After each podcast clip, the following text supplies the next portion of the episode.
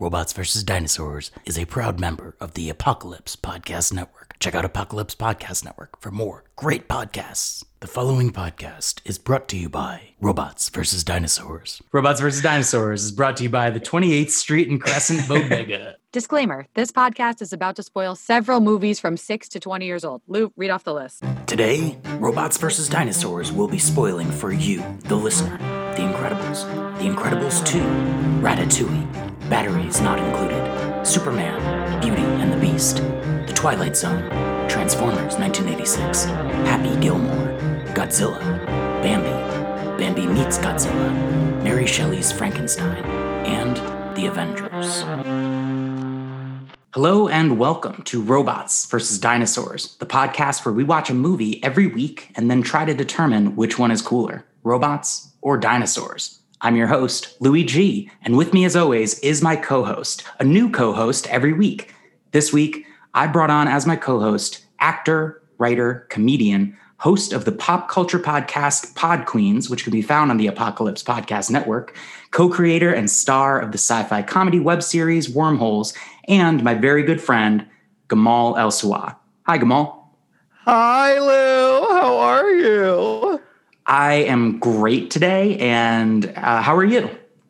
I'm doing all right. I'm I'm I'm genuinely thrilled to be here. I love this. I love talking to you. It's like it's like being back home. Yes, it is. We are going to be talking about an awesome robo movie today. But first, Gamal, I want you to introduce yourself to the audience a little bit. Um, I mentioned that you have a podcast and a web series. Uh, would you like to talk about those a little bit and tell our audience tell our audience what you do?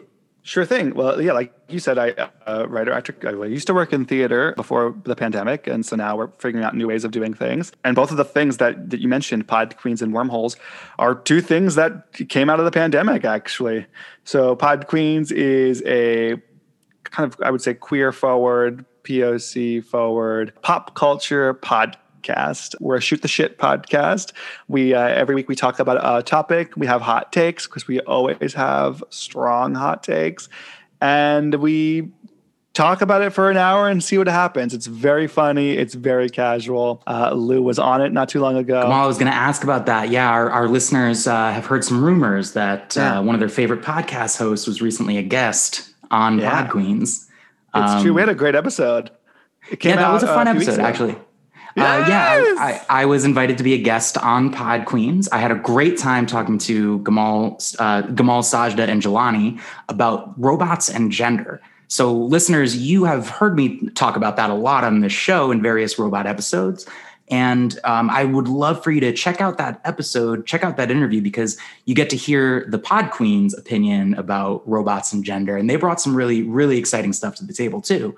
So I was I was thrilled to be on your show, Gamal, and I'm thrilled to have you as a guest on my show. We are nothing if not opinionated. Thank you, Lou.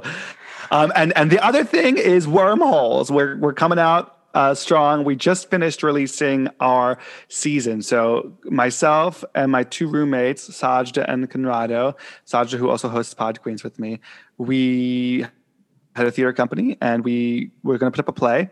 Pandemic happened. We couldn't put up the play. So we were depressed for about a month and a half. And we decided that we were going to create a web series from scratch. And by some way or another, we came up with this idea of these two roommates, myself and Sajda play these two roommates who would live in a New York City apartment with an active interdimensional wormhole in their closet, which causes strange paranormal hijinks to occur. It's wacky, it's wild, it's funny, and it's ten episodes long. You can, I'm pretty sure by the time this episode comes out, you can watch all ten episodes now uh, on Instagram at wormholes dot t v. or on YouTube at the Show Dogs N Y C YouTube channel. It's a fun show. We have a telepathic dog. It's great.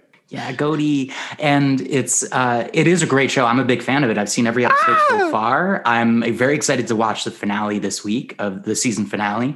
And uh, listeners, you can check out, I'm going to have a link to both the Instagram and YouTube link in the show notes, as well as a link to Pod Queens, so you can listen to that awesome podcast. Um, oh, and you, just one more thing about Wormholes. Like I, I, I, I, if you're a listener and you listen to a lot of podcasts, you probably know like hosts will often, uh, you know, uh, gas up something that the, the guest brings on because it's, you know, you, that's what you do. You promote stuff. But I am genuinely a big fan of Wormholes. I think that even if, Gamal, I think even if you and I weren't longtime friends and I like stumbled upon this web series, I would still be hooked and, and want to subscribe and watch every episode. And I mean that genuinely. It's really I'm fun. Cry. sci-fi, sci-fi comedy. And uh, that's kind of what this podcast is all about too, Robots versus. Dinosaurs. So, so yeah, I really, really encourage you, if you're a fan of this show, if you're a fan of sci-fi and comedy, check out Wormholes. Oh, thank you, Lou. You are our target audience, so I'm happy to hear that. You enjoyed. So, Gamal. Yes. Why don't you tell our listeners what movie we are going to be discussing today on Robots versus. Dinosaurs? Fantastic. I hold in my hand one movie. And the movie that we will be discussing today is The Iron Giant. That's correct. The nineteen ninety-nine Warner Brothers animated feature, The Iron Giant, directed by Mister Brad Bird, who also directed a, a movie that is in the Robots versus. Dinosaurs pantheon, Batteries Not Included. So you can wow. go back and check out our episode there. Uh, Gamal, what else did Brad Bird create and direct? I'm- Glad you asked. Oh, this goes back to our conversation before. I didn't even realize this, Lou. The Incredibles! Here are The Incredibles. Yeah. We sure had a long did. conversation about The Incredibles. yeah, this um, this The Iron Giant is is a is a animated movie that came out in in you know almost uh, in, in the late nineties. It's not a Disney movie. It's it's a Warner Brothers movie. But then Brad Bird did go on to work and direct for Pixar slash Disney. But yeah, the, the, there, there's a lot of the same like family kind of bond and story and, and tone to this. And actually, Batteries Not Included, I don't know if, you've, if you're familiar with that movie, but it's also very similar. And we talked about some of the parallels between that live action movie uh, and The Incredibles on that episode. So I, I like Brad Bird a lot. I like I like his work. I, I never I never really knew his name, I think, actually. But now looking at his IMDb, okay, I'm a film critic. Um, mm-hmm. I'm realizing that I've I've seen quite a bit of it. He also did Ratatouille, Ratatouille which is taking TikTok by storm these days, the kids. Is it? What, uh, what do you mean by that? Oh, Lou, do you, do you have TikTok? I do. I love TikTok. You love TikTok. So maybe, mm-hmm. maybe you just haven't gotten to the section of TikTok, but there's this trend that's been going on this This one girl, she, I forget her name. Oh God, I'm so sorry. But she like posted this video of her singing an ode to Remy from, from Ratatouille saying, uh, just a love song. Remy, my Ratatouille, the rat of all my dreams.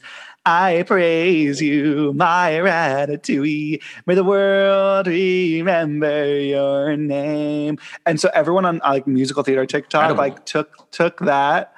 And um, they made it into like a musical. So they made it like a choral version. And then all these people are like creating original songs for Ratatouille the musical.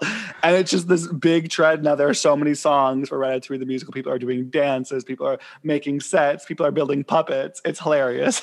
That's amazing. I am. I'm going to link to that in the show notes as well. So you can check that out. Uh, the internet is undefeated.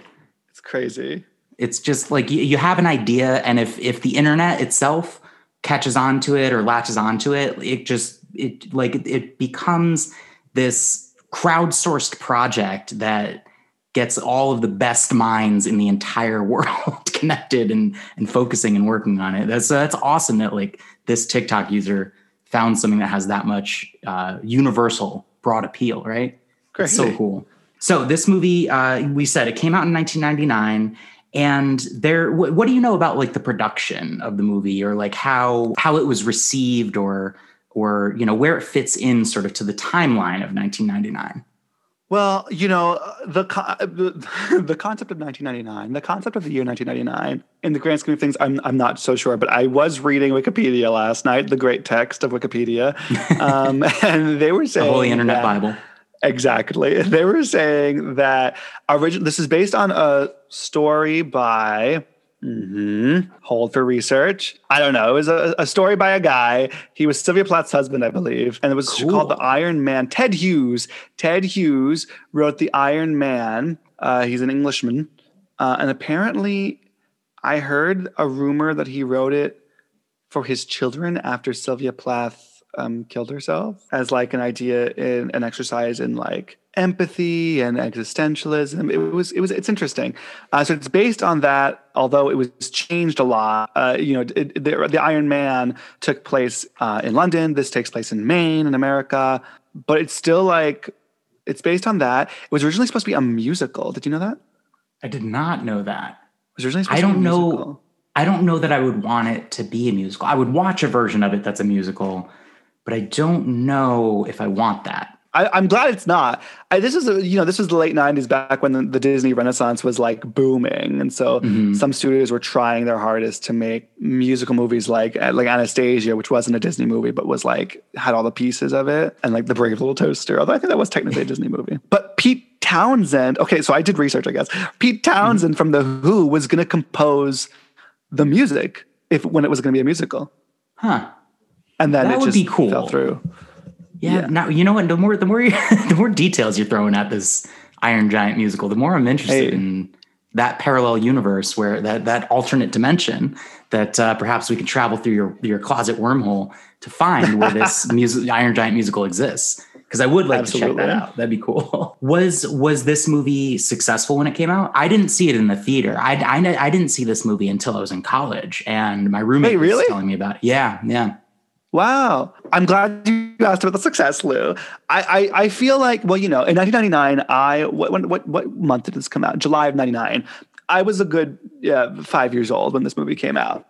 So I don't know if I saw it in theaters, but I definitely saw it as a child. And I might have seen it in the movie theaters because my cousin, who used to hang out a lot with me, was a few years older than me. So maybe. Here's a, here's a question. Did any, do you remember at five years old, any of the marketing of this movie reaching you in any, in any significant way?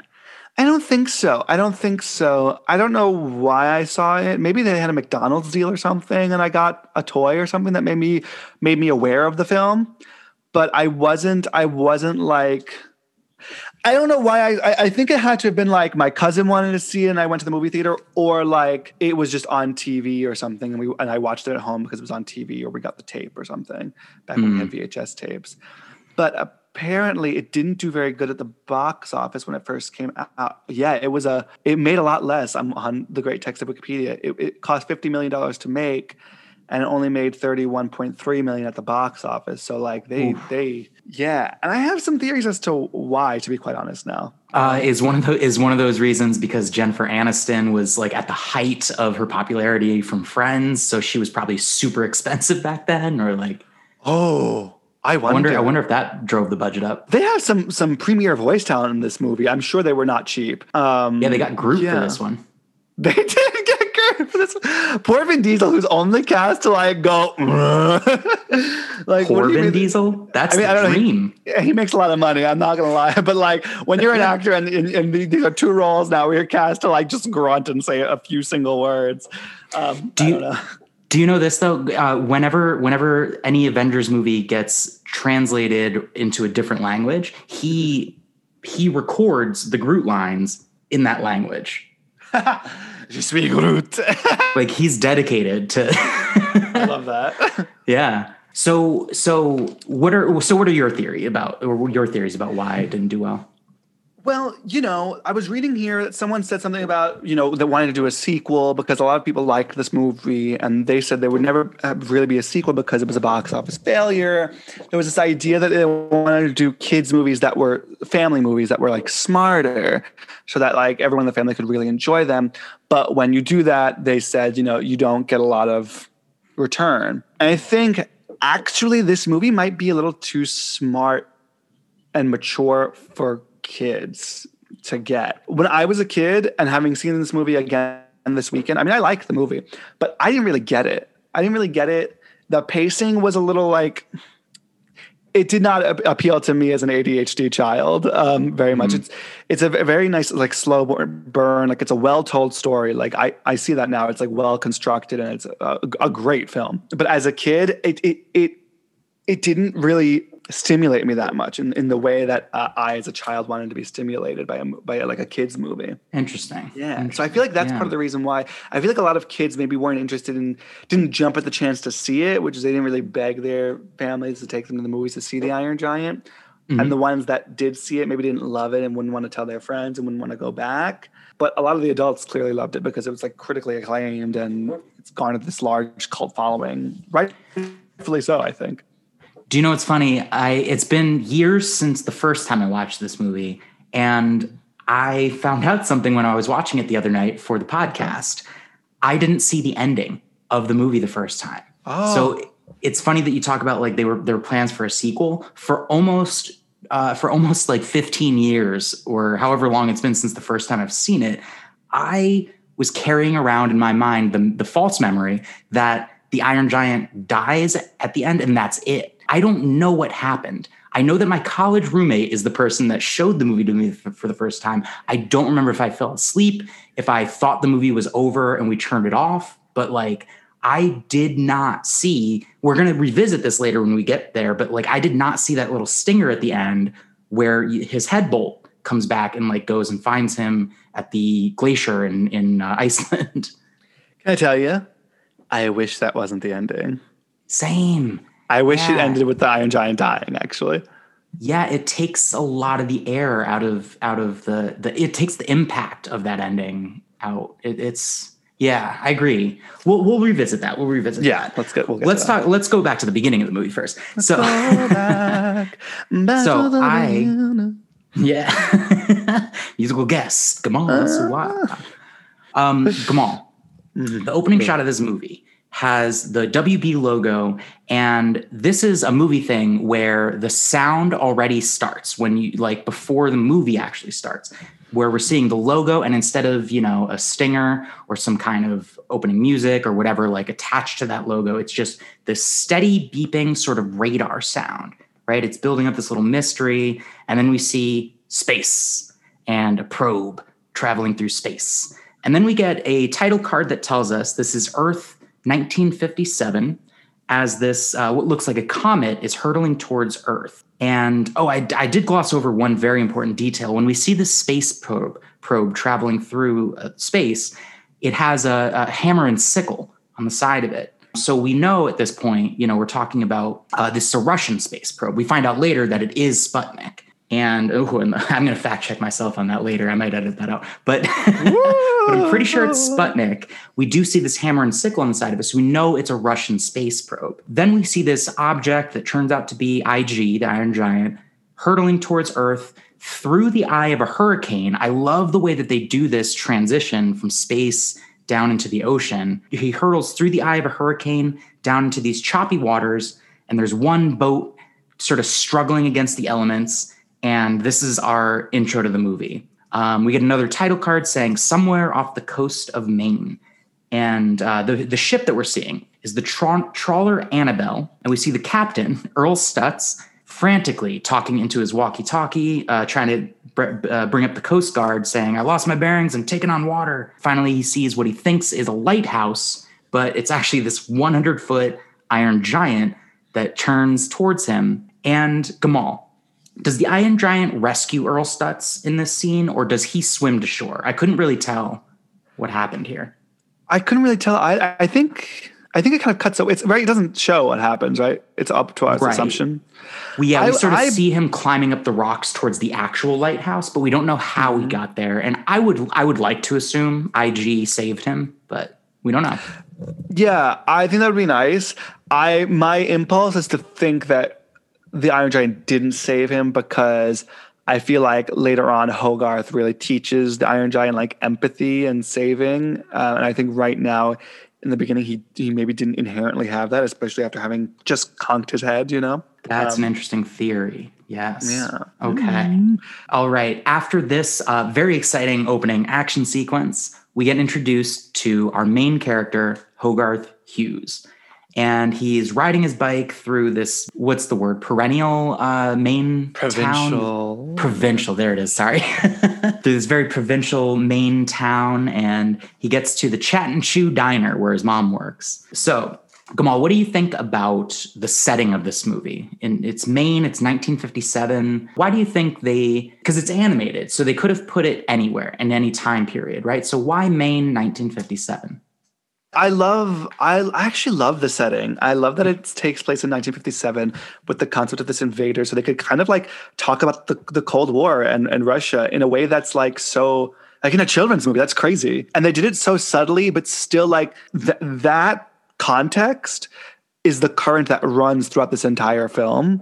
And again, that's the thing. I just, I don't think I realized that as a child, but I think that's brilliant. And I, I don't, I'm not familiar with the original novel, so I'm, you know, I'm sure that was in there as well. I love that. But the difference was setting it in Maine.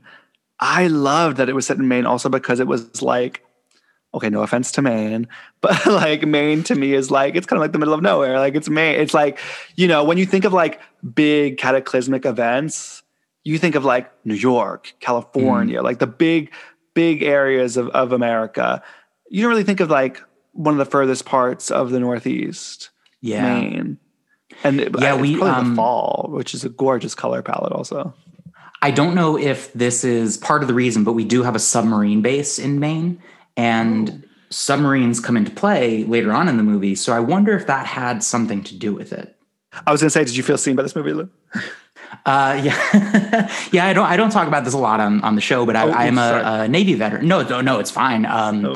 Uh, I just don't know if my listeners know this inherently, but I am a Navy veteran and I, I served on a, a submarine. So when we get later, when we get to that missile launch scene from the submarine, I'm going to have some things to say. I got some um, questions for you. Awesome. Awesome.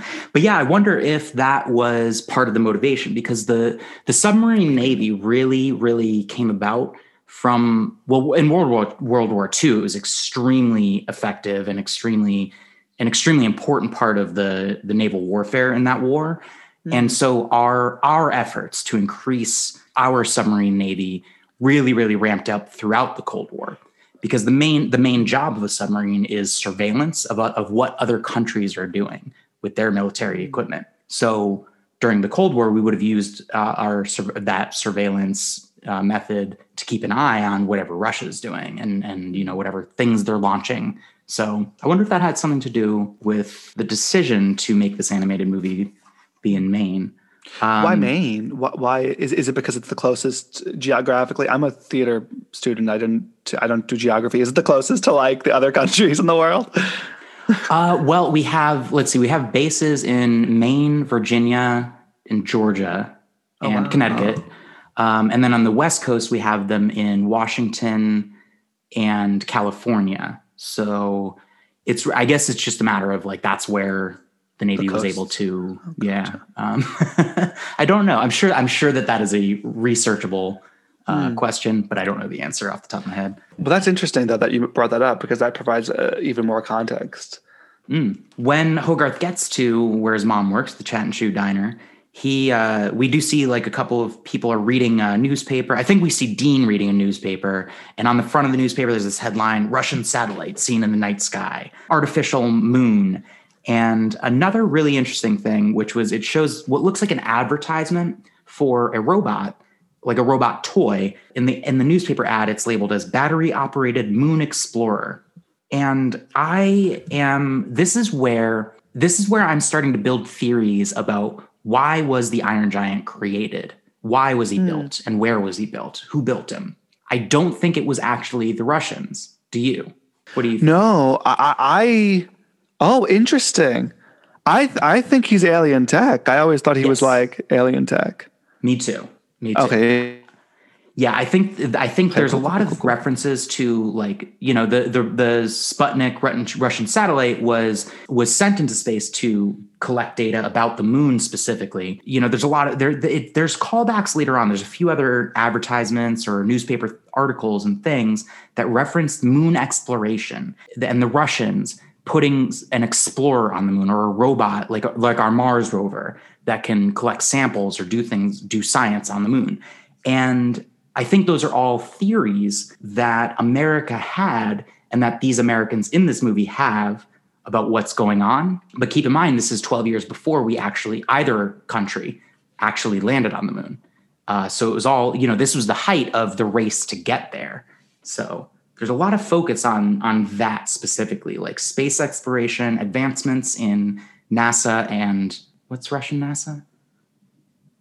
Cos, uh, Russian NASA. Um, or NASA. Uh, What is Russian NASA called? Because I'm probably going to use that. Research break, research break. Soviet space program. That's what it is. Soviet, Soviet space, space program.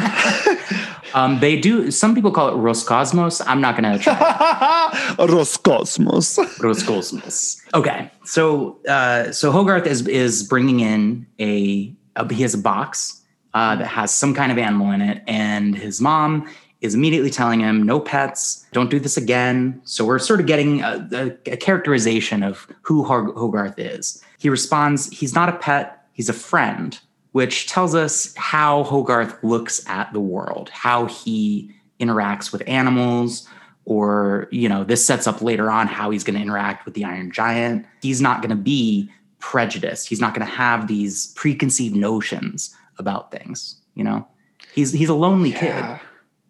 Which, yeah, I mean, what a brilliant way to start the movie. I, I, you know, looking now in retrospect, like as a writer myself now, this movie, the, the things that are set up and the way, like you said, they're established, like you get, like what a small detail kind of, that I don't even know if I would immediately think of, like he brings a squirrel in a box and, and his mother says like, not again, you know what happened last time. Like this is such a, this is like a habit of his, of like bringing in lost creatures and treating them with kindness, um, mm-hmm. even when they even when they go on a rampage. Like the squirrel goes on a rampage through the through the diner, which is exactly what's going to happen in the rest of the movie. The mm-hmm. beginning of this movie, I, I just to say, uh, even from the beginning, like if this movie was made today, and I guess if it was live action, like this would be pure Oscar bait movie. Yes, like the tone of this movie, the way it's written, like the the, the scenery, even the animation is so much more fluid than like your average nineties cartoon.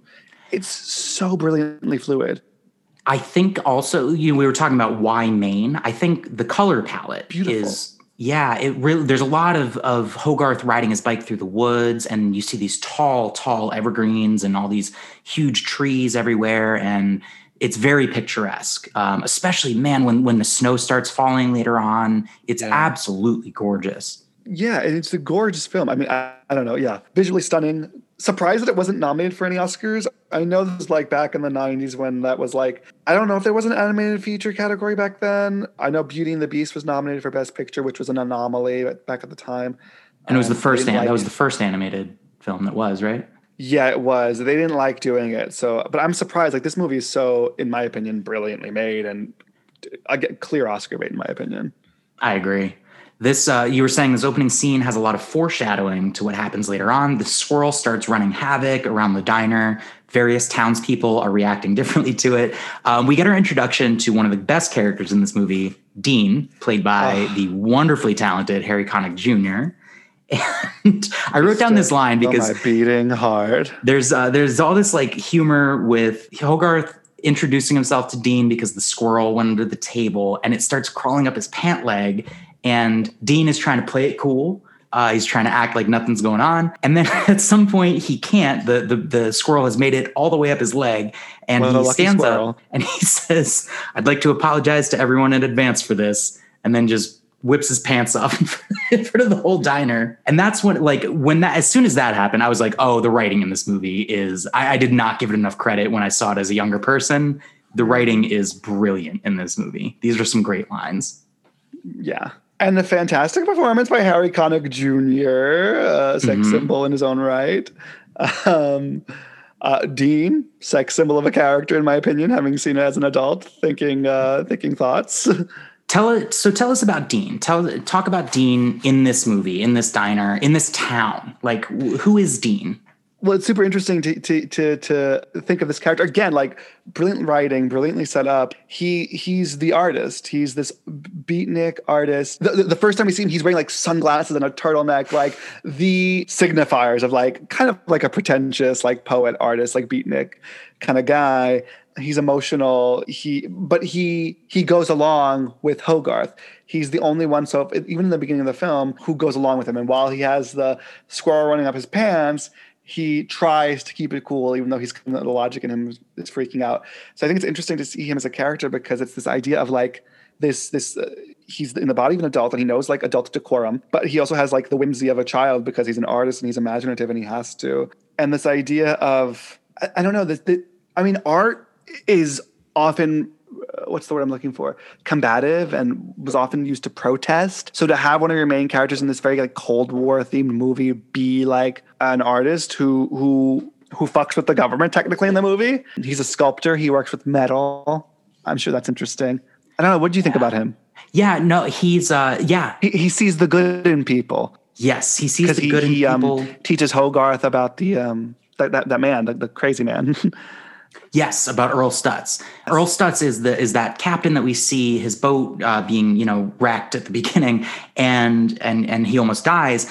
He is in this diner in this scene as well, and he's he is trying to tell everybody what he saw, and they're all treating him like, oh, that's just Earl, old crazy old old man Stutz, the crazy man. Dean, for no for no benefit to himself, for any discernible reason, stands up for Earl in, in an interesting way. He just says, I see, or what does he say? I think he says, I believe you. Uh, or he maybe says, I, I saw it too. He backs up Earl just, just because other people are bullying him and he doesn't like bullies. I think that's Dean. I think Dean yeah. is an anti-bully. Yeah, and very, very anti, anti-bully. And then also like begrudgingly anti- The uh, what's the character's name? Kent, Kent Mansley. Kent anti Mansley. We, Shooter McGavin. We're gonna get into yeah. Kent Mansley. yeah, I mean he's anti-bully and also like anti these people. So like, yeah. is the government bullies in this movie? Like, yeah, I guess kind of. Yeah, he reminded um, we love another it. Brad Bird movie. Again, this was covered in a previous episode, so go back and listen to that for all of our thoughts on it. But there's a very similar character in Batteries Not Included named Mason Baylor, who is a painter. Uh, in it's nineteen eighty-seven, and he's a painter, he's an artist, and he reminds me very, very much of Dean. Um, mm. You said Dean is a sculptor. That is something that that ends up becoming very convenient later on in the movie. He because he works at a junkyard, and he actually has this existential crisis later on where he asks himself, am I a junk man who makes art, or am I an artist who makes junk? Don't we all ask ourselves that question? every every day in our careers. So this diner scene's a lot of fun. It sets up a lot of things for later on in the movie. But then after this, we get this. Sh- we get, we find out that Hogarth is kind of a a latchkey kid, right? He's a, a kid that has to like spend a lot of time at home by himself. He doesn't have any siblings. Single mom Annie, An- Anna or Annie, Anna. It's Annie, Annie, Annie. Annie, single mom Annie has to work really hard, uh, you know, to support him. And dad is not around, and dad is never once mentioned in the movie. No. Do you have any theories about dad, about Mister Hughes? Oh, I, I I never thought about it, actually. No, I don't. Do you? I do. How old yeah. do you think, how, how old do you think Hogarth is? That's a great question. I wanted to say around like maybe ten, like eight to, between eight to twelve, maybe. I gave him a li- I gave him like twelve, maybe, yeah, eleven or twelve. I could see that. And this is fifty-seven. twelve years prior, we were still in World War Two. I wonder if Hogarth's dad got drafted while Annie was pregnant and he died overseas. Um, oh my God, Lou. Because wow. he doesn't seem to miss his dad in a way that, you know, oh, I have all these memories with my dad. He has, I think, a photo of him as a pilot or something. He has a helmet that he wears that I assume might have been his dad's. Wow. But there's not a lot. There's really like no mention of this past with the dad. So I wonder if he died before he was even born. And it's just my theory, but the the math checks out that like if he's about twelve years old, He could have been. He could have been born while his father was fighting overseas. Wow, that's so. That's definitely it. That's just the kind of like subtle storytelling I, I'd expect this movie to do. And like, mm. good on you for for keeping an eye out on that and connecting all those dots. Wow, that's definitely. I, I'm a full believer now. Awesome. Well, we see. So we see uh, Hogarth having to be at home by himself, and his mom tells him, you know, no scary movies. And so, of course, the first thing he does is watch this movie. That my goodness, this.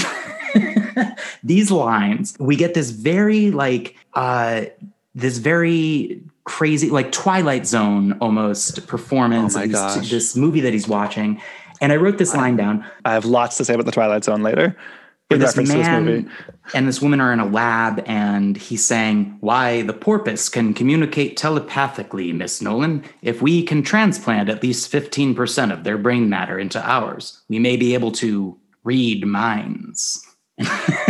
Well, I mean, I think that's so interesting. Also, again, like this movie is so specific. I said I have lots to say about The Twilight Zone, but I'll bring up a little bit now. The Twilight Zone, also like this show from the fifties who, well, a little after this movie takes place, it came out in fifty-nine, but like a show that's all about like using horror and the paranormal and the weird and the sci-fi to talk about political issues like the Cold War. I mean, the Twilight Zone had so many episodes dealing with fears and, you know, McCarthyism. One of my favorites is The Monsters Are Due on Maple Street, which I honestly think fits in with this movie. I think they're kind of like in conversation with each other, to be honest. So is what Hogarth is watching based on an actual episode of, of Twilight Zone? Was there an episode of Twilight Zone where they were transferring porpoise brains into human brains? Not to my knowledge. That sounds like more of a parody to me. But, um, you know, I mean, something like that would kind of have been par for the course, I think, in the Twilight Zone. Mm. Uh, it's definitely, if, if it is based on an episode, it's definitely not one of the more famous ones. Um, it's fun though. And it, and it leads to, uh, you know, Hogarth hears a noise and he has to like run upstairs to go see what it is. And this is how he ends up finding I G. Um, when he goes up to his roof, Instagram, to try to fi- fix the, uh, to try to fix the antenna or to see what's wrong. He finds out that the antenna was eaten and he sees sort of tracks and a broken fence leading off into the woods. And this kid just grabs his gun and some tape, and he wraps uh, he wraps the tape around to make like a flashlight uh, on the end of the gun, and just runs right into the woods after whatever this might be. Very, very, is he brave or is he stupid? A little bit of both, right? I think. When you're a child, you know, you're kind of like that, and you're brave and stupid at the same time. And, you know, he watches all these cartoons, I'm sure. He, he's established he reads Super, Superman and all these comic books. Yes. So I feel like he's, like, primed to... I mean, when I was his age, like, I was I was kind of like that. I was like, yeah, I could do anything. Because I yeah, read that- Superman, because I like my superheroes. That's a good point. That's a really good point. Yeah, he's he's intrepid at the very... I think intrepid is the right word for what he is. Very intrepid. I don't very little I know fear. What that word means, but... Oh, it, mean, okay. It means that he is uh, daring and bold and has very little... He hasn't learned fear, it seems. Yeah, yeah, yeah. Very that, very that. And so we we see him... He eventually catches up to where the Iron Giant is, and this is where we see that the Iron Giant... eats metal. He is eating metal off of a power station. So he's just first just taking scraps of metal and chomping on them. And then he tries to eat this power conduit. And that leads to him getting overloaded with electricity and then trapped in these power lines. And Hogarth has to save him by, by shutting down the power station. Gamal, hmm. why does the Iron Giant eat metal? That's a great question. I, I had some thoughts about it. I'm not sure necessarily what it means. I don't know that I haven't necessarily formed a intelligent opinion other than that. I wonder if metal is directly correlative to like power, especially during this time. The idea of like metal things are strong. And so if this giant comes and eats our metal, he's taking away our power. There's this thing when it comes to like alien invader movies, especially with Americans, you know, Americans are, well, not just Americans, but like a lot of white people are big colonizers, right? So this idea that like aliens will come and colonize us is one of the most terrifying things we can imagine because, mm, yeah. because we know it, we, we, you know, the idea is that the white people of the world know what it's like to be colonizers and they don't want to be the colonized. And so that's why they're so afraid of aliens. And I wonder if like in this movie, metal equals power. And if they, yeah. if this guy eats the metal, he's taking power away from the world and the people in charge. Yeah, because... I bet you didn't think if, you were going to get a sociology essay here, huh? Because, well, yeah, if he's allowed, if, if the Iron Giant is allowed to to eat as much metal as he wants to completely unchecked, then who knows what, what that will do to all of our industry and, and our technology. And, you know, how could we ever stop him unless he wanted to stop eating it? Mm-hmm. Um, so, yeah, metal is a very, very important resource, especially because, especially when you're focusing on space exploration, right? You need... Uh, me- various durable metals in order to survive in space. So uh, it's definitely a precious commodity at this time. I'm more, I guess my my question is more, what does the Iron Giant need the metal for? You you said it might be fuel, you know, because we don't see him, we don't see him losing like his power source. We don't see him needing to like get gas put in him. I assume that like like submarines or, you know, like other advanced atomic machinery, he is powered by a nuclear generator of some hmm. sort, or whatever the alien equivalent of that is. I think he eats metal as sort of a way to, it it, it expands his body. It's oh. um, his way. He pro- I think he processes the metal and it churns in, you know, the same way that if you ate protein and turned it into muscle, I think is it is what allows him to continue developing. The reason I think that is largely because of, again, Brad Bird's previous work, Batteries Not Included. The the aliens in that movie are called Fix-Its, and they're these sort of robot aliens from space that collect like toasters, tin cans, and other things. They cut the metal, they cut all the scrap metal up and use it to build baby robots, like baby versions of themselves, um, which they then give life to. So I wonder if this is, and it's also like, have you seen the Transformers movie from nineteen eighty-six, the animated one with Unicron? Mm-hmm. I uh, haven't.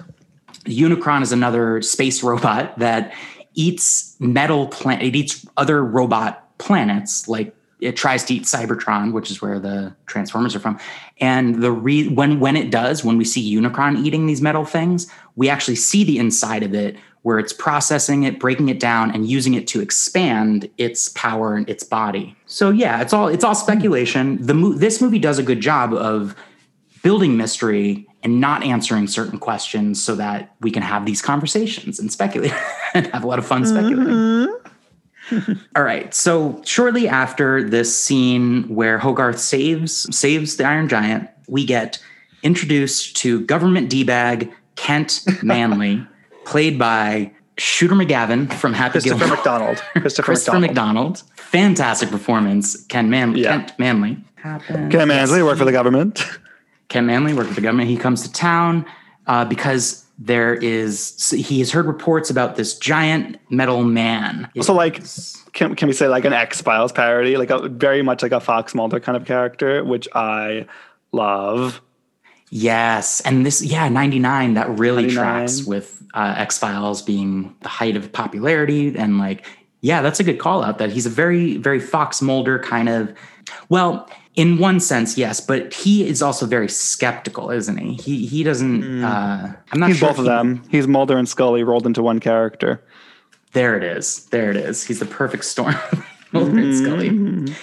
So, do you have any thoughts about when the scene when Hogarth and the Iron Giant first actually meet? Because there's the scene where he saves him, and then later on, the Iron Giant finds him, and he's or he wakes up, and Hogarth sort of tries to introduce himself. He's like, can you talk, blah, blah, blah, like that. And then we see Vin Diesel going like a metallic blah, blah, blah.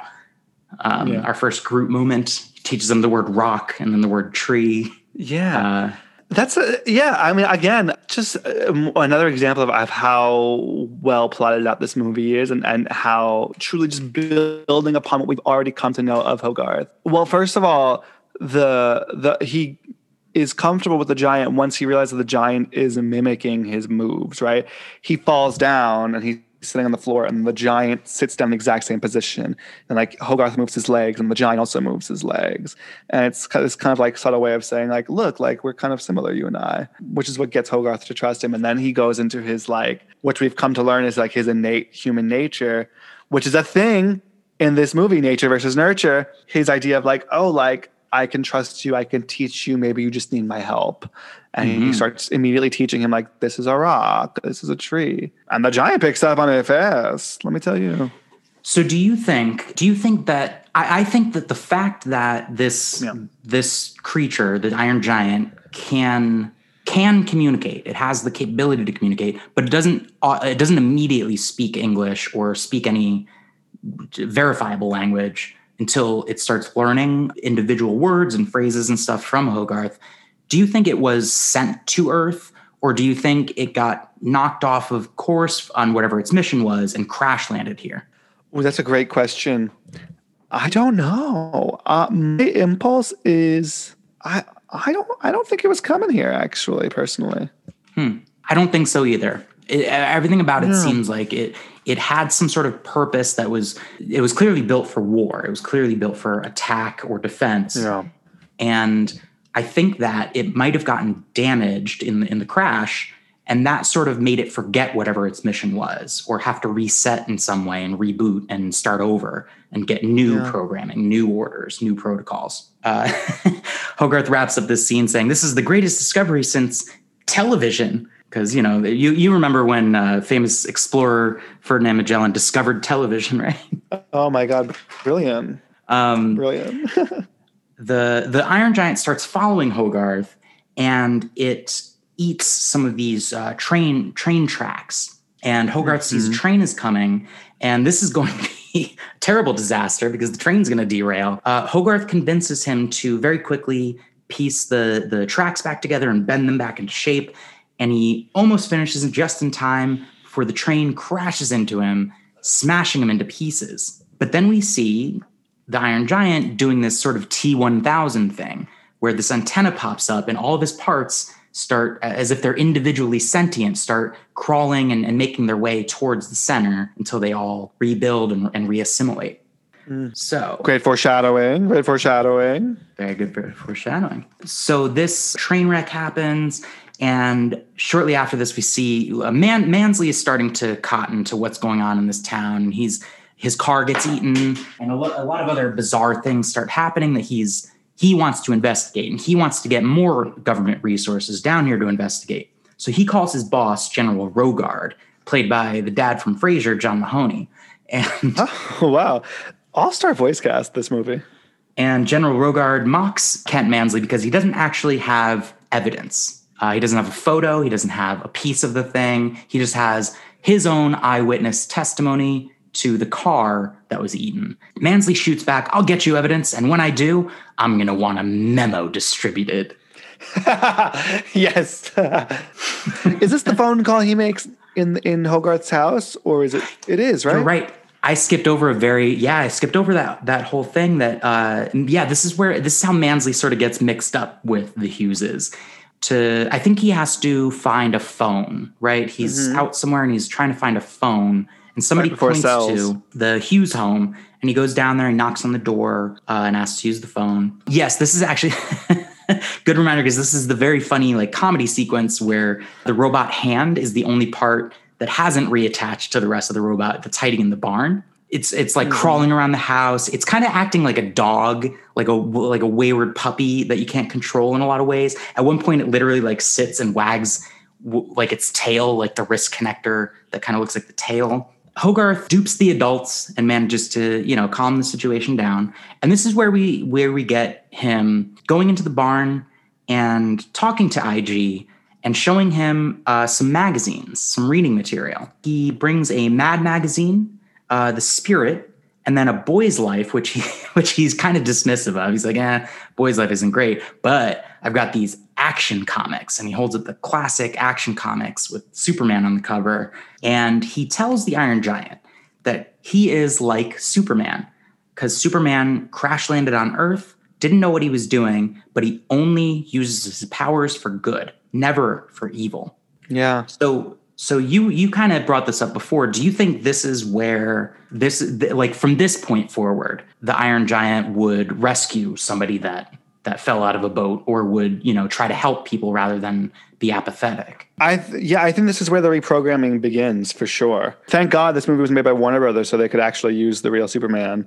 Uh, yeah, I think this is where the repro- reprogramming begins, because there's also the other comic. I don't know if that's a real D C character, Atomo. I was going to ask you, Atomo the Metal Menace. I'm not sure if that's real, because he, he sort sure of pushes the Superman aside and mm. points to the Atomo, because I think he sort of identifies with it. He he sees himself on that cover. Quite literally. Um, just, it looks like him. Um, uh, in my studies of, of D C Comics, I've never heard of Atomo. I think it's more something that was created for for this movie to, to be like parallel to the Iron Giant, this this big menacing giant robot that destroys everything, and then Superman. And Hogarth puts the Superman comic on top of Atomo, and then the giant moves the Superman comic. But Hogarth put Superman back on top. Yeah. Again, like brilliant, brilliant symbolism, brilliant foreshadowing, stuff that probably went over my head as a child. But yeah, this idea of you're, you're, you're, you can be good. You're going to be good. You can only use your powers for good. And like, you have the choice. Yes. It's a, tr- yeah, you can break away from your original programming and make, and, and be your own person or robot and make a choice. And I, I like that as a general message. Dean, okay, so then we get a little bit more hijinks, because Hogarth realizes he can't keep the Iron Giant in his barn, especially with a government agent sniffing around and and and catching on to him. We, we get this really fun scene where he blends in with a Cosmo Burger billboard, uh, like he's holding up this giant cheeseburger. Uh, it's because it's because Hogarth is trying to feed the Iron Giant. Uh, Hogarth is looking for food for him. He knows that he eats metal, and he's looking for food. And they find this junk car. Uh, Hogarth is is saying, yeah, you could probably eat this. It's probably fine. It's been here for like however many years. But at the last second, Dean shows up to haul that junk car back to his back to his junk uh, scrapyard. So they follow, and oh my God, I just realized mm-hmm. some uh, some even more symbolism of this. This idea of this like hunk of junk can be repurposed into something beautiful, like art, is another thing about. about the reprogramming what you're, you're not, oh my God, reinventing yourself and like the, the giant being good. Wow. Mm-hmm. It's ruined and, my room. So we, yeah, we see uh, when they, when they get to Dean's scrapyard, when we see Dean's scrapyard itself, this is a really cool setting. He's got like this sort of trailer house that he lives in. I also noticed there's a tree house right next to it with like stairs, spiral stairs leading up around the trunk of the tree up to this tree house. Um, he's got all of his art around and this giant barn with even more big artistic sculptures that he's made from, from scrap metal and junk. And uh, this, yeah, this is where we get that that line because Hogarth comes in, Dean offers him some coffee. Um, Hogarth tries to act cool, like, yeah, I, I drink coffee. I'm I'm cool. I'm hip. Dean says, "Are you sure this is espresso? It's like Coffeezilla." Which I've never heard a better description for, for espresso than Coffeezilla. Another reference to a giant monster, subtly. And then th- this really fun scene where Ho- Hogarth is talking really fast. He's really wired. He's amped up. He's talking about how he was moved up a grade because he wasn't fitting in. And he complains, I'm not, I'm not, uh, these other kids beat him up because, or make fun of him because, you know, he, they think that he's acting like he's smarter than everyone else. Um, but he says, I'm not smarter. I just do the stupid homework. And if everyone else did the stupid homework, maybe they'd get moved up too. Is there any more coffee? Brilliant scene. Hogarth was the, I don't know if Hogarth was the kid I was at twelve years old, but it's definitely the kid I wanted to be when I was twelve. Mm. Or how I okay. saw myself, why I wanted to aspire to be that kid. How I, uh, yeah. What qualities? Um, well, you know, especially when I was watching it at the time, I felt like I, I was also like a lonely kid with no friends, too much energy, but I didn't know where to thrust my uh, affection, my energy, my loneliness. If I had an Iron Giant, I would probably do that. And if my mother allowed pets in the house, I'd probably do exactly the same thing that this kid did. And I, I loved a good coffee, let me tell you. Yeah. And that wit, yeah. Unparalleled. And it's it's also like this is where also this is just an interesting detail that's very it's not called out explicitly at any other point in the movie. Hogarth was advanced a grade. He was too smart for whatever yes. grade he was in. His mom recognized that it it it seemed like he was being held back intellectually and not mm-hmm. challenged enough. So he was moved up a grade, and that affected his social status because now he's got these bigger kids, not only not only bigger in size, but they're resentful of him. Because he, according to them, you know, he doesn't belong. He's acting like this. He's acting like he's smarter than all of us. He's acting like a smarty pants or this, uh, like he's better than us because because mm-hmm. of a decision that wasn't even his. His mom decided for him, and the school decided yeah. for him. Such a specific um, detail to, yeah. to add into this movie.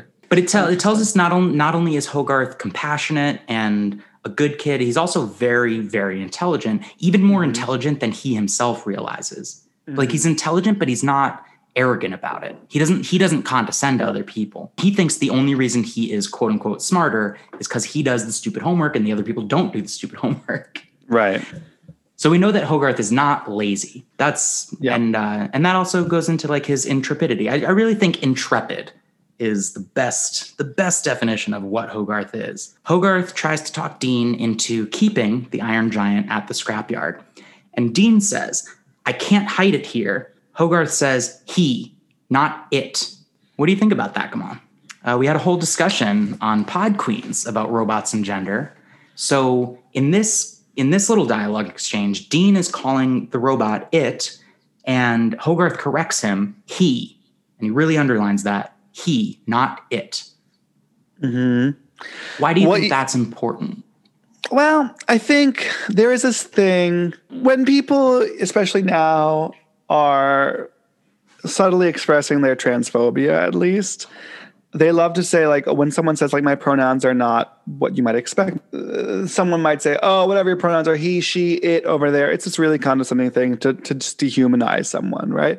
It's horrible. It's stupid. It's shitty. Why this Iron Giant is like he and I, she, I'll never know. Did he get to choose his gender? Who knows?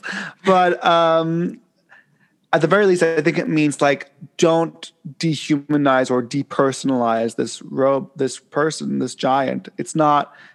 This giant is not an it. Right. He is a, he has a soul. He's not a thing. He's a living, breathing being. Yeah. Hogarth sees it as a friend, as a as a person. Uh, and maybe not a human person, but as a being with feelings and and, and awareness and intelligence. And I think, you know, it's it's very easy as a kid, especially, to categorize this thing with a very deep, boom, booming voice when it does talk. Sure. And of course, you know, it's it's general sort of shape, body shape, uh, as a as a he rather than a she. Also, he's he's missing his dad. You know, there's that gap in his life. And the Iron Giant is very much, whether Hogarth sees it explicitly as this or not, very much a father figure to him. So, yeah, that's interesting. But I do think the the importance to Hogarth, the important the reason he needs to distinguish is to humanize the robot, not to make it like a a he versus a she. But it's like that's not a that's not an object, that's not a statue, that's not a, a battery operated thing. It's a being. It's an organ yeah. organism. Yeah. So then uh, we get back to Kent Mansley. I forget where this is happening, but Kent Kent Kent is describing why we should be afraid of the Iron Giant. He says, uh, he, he mentions that Sputnik is the first spa- satellite in space. Kent really specifies it's the first foreign satellite. He says what he knows about the Iron Giant is, um, all I know is we didn't build it, and that's reason enough to assume the worst and blow it to kingdom come. Mm-hmm. Which, wow. What, what a what a perfect way to encapsulate the the attitude on both sides of the ocean during the Cold War, right? All we know is we didn't uh, we didn't build it. So that's reason enough to assume the worst and blow it to kingdom come. Yep. During this time, that's all we were developing, uh, putting our, our developing our, our research and development into is is bigger weapons and more space exploration. We wanted to have control because we didn't know what the other guys were up to, but we assumed that if we let them get ahead, they're going to blow us up. So we got to be able to blow up them right. up first. Such a crazy thing that people would rather fly to space and fly to the moon than guarantee their citizens basic human rights. It's crazy. That's a con- okay. That, um, that's an interesting point, Gamal. I agree with most of what you're saying. I think space exploration is an important field of research, but yes, mm-hmm. there. The, I think it's the, an important field of research. The impetus behind what was funding space exploration at this time was mm-hmm. maybe not with the best intentions of like science or. or, you know, finding finding solutions to the world's problems out in space or out in the galaxy. Mm. It's really just control of the atmosphere itself and control of satellites that could wreak havoc and destruction on Terran terra nations on the Earth. Yeah. Yeah. Gamal, uh, yeah. I might be skipping over some some sequences of this film, sure. but the next the next scene I really want to dig into is the mm. hunter scene. When Hogarth and the Iron Giant see hunters pursuing a deer. First, they see just, just a deer out in the wilderness, and this deer has no reason to be afraid of the Iron Giant, and it approaches him, he gets close to it, until the deer hears the snapping of a twig or some noise off in the woods, and it runs off. Unfortunately, it runs directly into its own doom and gets shot by these two hunters. And then this this heartbreaking scene where the Iron Giant, who has just had this life-changing experience of seeing a deer for the first time and almost interacting with this beautiful natural creature, he then sees it dead, and he sees the guns on the ground that killed it. And I might have the details out of order, but at some point he sort of reaches his very large, giant iron finger and taps it, and we see just the limp body of the deer being pushed slightly by the Iron Giant. It's it's so sad just seeing him look at this thing that was so full of life moments ago, and then it's no longer... It's it's dead, and he gets really sad. First, he gets kind of, he has this flashback, though. He sees the guns on the ground. He knows, puts the elements together, these guns are what ended this creature's life. And his eyes sort of turn red, and it's it gets a little scary for a second because you don't know, is this triggering something in him? Is he about to go into some sort of like weapon mode? Also, oh my God, this movie's so brilliant. This movie is so brilliant. Yes, you're using the word triggering. This soldier of war being triggered by guns, very P T S D. I mean, you know, these are like earthly guns, and I wonder if that has something to do with, again, it's making a commentary on on war and the not too far away World War that just happened, World War Two. Mm-hmm. Uh, what a brilliant fucking movie. And can I curse on the show? Uh, you can. It's okay. Yeah. Okay. The, yeah. And then, man, then we get one of the best conversations in this movie. This is where, this is where the, the writers are firing on all cylinders. Hogarth is explaining to I G, uh, he says, things die. It's part of life. He says, it's bad to kill. It's not bad to die. I G responds, you die? Hogarth says, yes, eventually I'll die. And then I G asks, I die? Hogarth thinks about that for a moment. And he says, you're made of metal, but you have feelings and you think about things. And that means you have a soul, and souls don't die. Uh, there, there's so much like sage existentialism child. Happening here. Yeah. Well, we find out, you know, he got this, this sage advice from his mom. He says, mom mm-hmm. says it's something inside. Uh, the Iron Giant asks him, what is a soul, you know, soul, soul.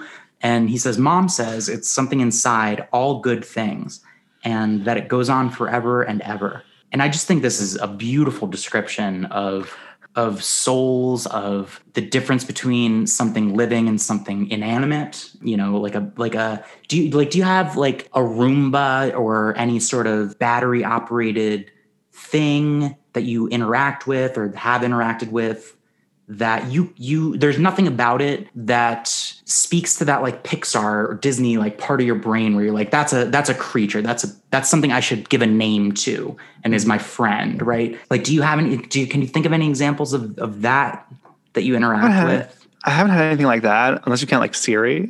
Okay. But uh, yeah, no, I, I don't have like a Roomba or like an Alexa or something. Do you consider, do you, does Siri have a soul?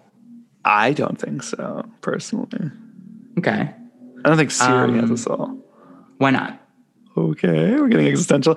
I just think it's uh, programmed in a way that it's very, it's it, it has no free will. So once it can take over the world, then it has a soul, I guess is what I'm saying. Yeah, I don't know. Okay. Or, or yeah, or its sole purpose is, it has no real physical form unless you count this like phone. But this phone like does so many other things. And like my phone is not Siri. Like Siri is a component of my phone. Whereas like a mm. Roomba, its job, it, it's a whole thing. That's purpose is to to sweep around. And that's the purpose of its entire being.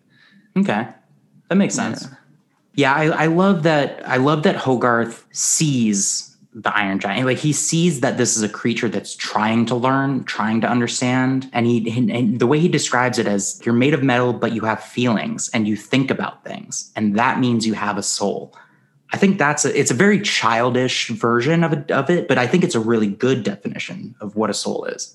I, I think it adds credence to your theory that the father is dead and not just having left, because why would his mother have that conversation really with the, a child in that way? You, we're getting clues here, Lou, that are adding credence to your theory. Yep, it's uh, bad to kill. It's not bad to die. And the, you know, obviously, he, like you said, he has he has had to deal with mortality already at some point.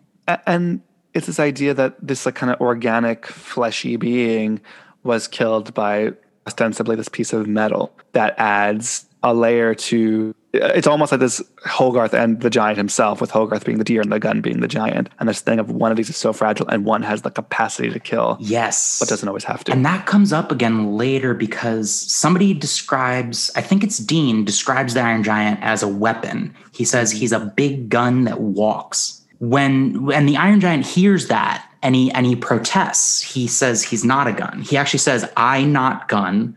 Later, he, he that becomes a more complete sentence, and he says, I am not a gun. Yeah. So he I'm not is, a gun, I'm Superman. Yeah, yeah. The, the Iron Giant himself is going on this journey throughout this movie to try to figure out what he is.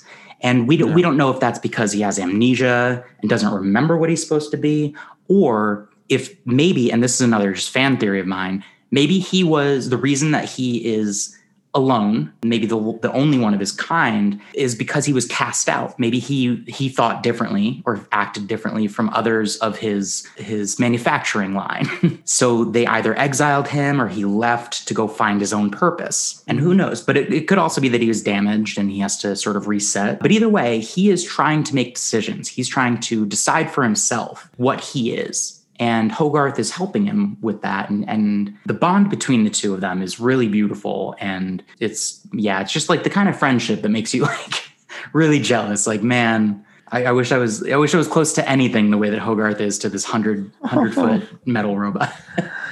Same. All right. So we get uh, shortly after this, this deer sequence, beautiful conversation, Kent Manley. Uh, Kent Mansley. I've been calling him Manley or Mansley. I think there's an S in there. Kent Mansley. Uh, yeah, I think so. Ends up uh, renting the room that's available at the, the Hughes home and staying with them. And there's this really funny I, sequence where he's like calling him a bunch of things like buckaroo, slugger, tiger, buddy, ranger, scout, champ, cowboy. Yes. First of all, I loved, I love it. Again, the foreshadowing in this movie, when he's leaving the first time, you see that there's a sign in the window that says room for rent and it's not commented on. And I was like, I wonder why that's there. I wonder if it's going to come into play. That's so specific. And it did. Brilliant. But also this idea of, of this man coming in to kind of become the father figure in his house. Very interesting. One that is yeah. kind of not very like, you're not my father kind of a deal with this guy coming in. Mm-hmm. Yep. I felt. Yeah. And this guy is nothing but uh, an intruder. He's nothing but a, a insidious pers- person that is just, he's, he's really good at that like plastic mannequin smile and that, that salesman voice. Right. And sort of telling you what he thinks you want to hear. Right. Champ. And then, and then in the next breath, sort of threatening you subtly. And then in the next breath, directly threatening you and making it clear that he made a threat in case you missed it. And mm-hmm. here's what's actually going to happen if you don't comply. Right, yeah. Sport? great great performance by, um, what did you say the actor's name was again? Uh, Christopher I, I just McDonald. Know him as Sh- Shooter McGavin. Have you seen Happy Gilmore? No, I haven't. No. Oh, okay. Okay. Sorry. Christopher McDonald is the actor, though. Yeah. Ve- again, very stepdad thing, like with the, the names like Champ and Slugger. And, and then the, his mother says, why don't you show Kent around the town? See the sights. See, yeah, very like, uh, very, very, you're not my dad. You're not my father. Mm-hmm. So yeah, after, after he starts living with him, Kent, uh, Kent goes so far as to, when he's trying to squeeze Hogarth for information, he knows that he knows that Hogarth has a secret that he's keeping from him. And he's really trying to press him. He's really trying to, mm-hmm. he tries different strategies to try to appeal to him. Uh, there's this funny sequence where he takes him out for ice cream or for a milkshake or whatever. And then uh, Hogarth very cleverly sprinkles X-Lax on, onto the top of his milkshake. And then we get this montage of Kent Mansley needing to use various bathrooms around town, go behind the bushes real quick. But at some point, it culminates in him like locking this kid in a barn and chloroforming him, then trapping him in his bedroom and nailing yeah. his window shut. And Kent Mansley becomes terrifying at this point. He this uses is this phrase a lot where he's like, blah, blah, blah, blah, blah, and all that that implies. Mm-hmm. It's very sinister. Yeah. Creepy. I didn't. I, I almost didn't believe that he chloroformed the kid. And I was like, what happened to this kid? Really mature for a kid's death. And that was a very mature scene. The chloroforming is a very mature scene. uh, very mature points in this movie. Very dark. Yep. Kent this is all does, while, the, while the giant is with Dean, right, in the junkyard? That's right, yeah. And Kent eventually gets enough evidence that he convinces General Rogard. I forget exactly what it is, but but there is a there is a scene where they they decide to go to the lake to try to be inconspicuous, and mm-hmm. uh, the Iron Giant jumps into the lake and displaces all of the water, and it and it nearly floods the rest of the town. But it's it's it's a shocking and kind of funny thing throughout this movie, theme throughout this movie, that the iron, this literally one hundred foot tall being, this metal, loud, clanging, stomping creature that probably shakes the ground when it walks, is able to just hide very casually all over the place, all over this town, yeah. and pop up out of nowhere and surprise people. But yeah, they finally Kent gathers enough evidence and convinces uh, the dad from Frasier, General Rogard, to send the army to Rockwell, Maine, and they show up. Dean has very cleverly put a bunch of de- like other junk and decorations and art all over the Iron Giant to make it look like just a huge art installation that he's building. And it convinces the army, uh, so much so that they, you know, they, they apologize. They take Missus Hughes, they take Hogarth's mom in their truck and drive her home. And she leaves. She just leaves Hogarth at the junkyard when the yeah. army drives her home. But that's okay. Uh, shortly after this, it it it all goes wrong because Hogarth is playing with the Iron Giant and has this ray gun that he starts pointing at it. And it has the same effect as as when I G saw the hunter's guns on the grounds. On the ground, it triggered, it made him, made his eyes go red, and it triggered some sort of defense response or some sort of protocol in him. But this time, he actually produces one of his weapons. I think it's like his eye beams or one of his arms turns into a laser gun or a ray gun and, and almost blasts Hogarth's head off. Dean Dean gets really scared when this happens because, I mean, Hogarth almost dies. And um, so he yells. Actually, this is the line that I was talking about earlier. Yeah, this is when Dean yells at the Iron Giant, gets it to run away. And he tells Hogarth it's dangerous. He's a weapon. He's a big gun that walks. The giant is, as he's running away, he sees these two kids. They're playing too close to a, a balcony edge. They fall, they fall off and they're going to fall and die. And if not for the Iron Giant coming into the middle of the town, exposing himself to the all the townspeople and saving these two kids, he rescues them. Mm-hmm. So this whole town sees this hero action from the Iron Giant, but then the army shows up to, ch- to chase it around and, and threaten it. And we get this amazing, amazing sequence of the Iron Giant walking in the snow. It's it's it reminds me very much of Frankenstein for some reason. The book, the Frankenstein. Have you read Mary Shelley's Frankenstein? Yeah. So you know how there's the tenth grade. Do you know how there's this this whole part where the, the monster goes goes to, I think, Antarctica or somewhere, some desolate, cold. like cold Arctic wasteland to be alone and to and to sort of search for his purpose. He goes to search for himself. And there's these beautiful shots of just the Iron Giant walking along this pastoral landscape that's covered in snow. Dean is very recklessly riding his motorcycle around the icy roads or huh? the snowy roads. Yeah. This is when eventually the army is chasing, chasing the Iron Giant out to sort of the edge of town, to the port, to the dock. And Mansley wants to use the bomb. Uh, he tells the general that the, the Nautilus is nearby. The army is throwing all of their weapons, all of their, their jeeps and tanks that showed up in, in the small town in Maine. They're firing everything that they have at this at this thing, and it's it's not doing any damage. So Gamal, I have a question. Do yeah. you think do you think that the Iron Giant is actually made of iron, or do you think he's we just call him that because it, you know, it's an easy, it's an easy name, but we don't know what actual metal, what kind of space metal he's made from. I do think it's space metal because it, the way it like transforms and, and morphs, I think it's very space metal. I think so too. Also just the fact that our, our conventional weapons do literally nothing to him. Right. Which if he was made of iron, even if it's very thick iron, he'd be dented or blasted to pieces. Interesting uh, uh, contradiction to that. A train is enough to blast him into pe- into multiple pieces. That's the true. Of a, of a freight train. But um, you know, yeah, all of these tanks and jeeps and machine guns firing at him do literally nothing. Well, I think that goes back to the ending. I wonder if that, that train scene was a late addition to mm. when they that when they. I think, uh, and forgive me if I'm getting ahead of myself. I have a feeling that the ending that we got for the movie wasn't originally planned, but because it's a kids' movie, they were like, we should make it so that the giant's like alive. So they introduced this feature where like if he breaks apart, he can put himself back together, which is why maybe the train was enough to break him apart, even though like more conventional methods like the um, I don't know, or maybe not, maybe maybe I don't know.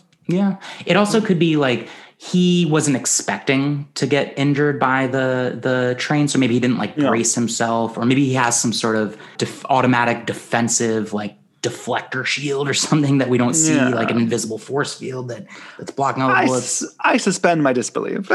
Yeah. Uh, we do see some of the weapons that he is built with, though. Yes. We see him break out this... Um, After his dent goes goes goes normal. Yeah. Yeah. We see uh, when he when he's getting attacked by all these army vehicles, there's one weapon he fires that's like this yellow ball of energy, and it lifts up a tank, and then the tank, the whole tank just disappears into nowhere. He has this thing that comes out of his right arm that's like a triple disintegration ray. Oh, no, that's actually comes out of his head. It's like these weird War of the Worlds looking things with tentacles, and they're firing blasts with disintegration rays. One of his arms is just a blaster arm.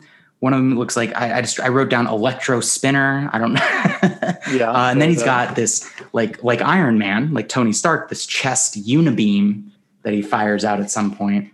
Clearly, clearly... For all of the gentleness, for all of the the the things that Hogarth has seen in The Iron Giant so far, that, that we as viewers, as compassionate viewers, have seen in The Iron Giant, for all of his good, this is where we, we see just how dangerous he has the potential to be. So, I mean, this confirms that that whatever built or created or birthed the Iron Giant did made made him capable of war, made him capable of of terrible destruction. Yeah. And it's, yeah, I, th- I think, I think it just implies a whole other universe outside of our planet. We, you know, we don't know what he dealt with, what his kind dealt with, what they were defending themselves from. We don't know if they're invaders.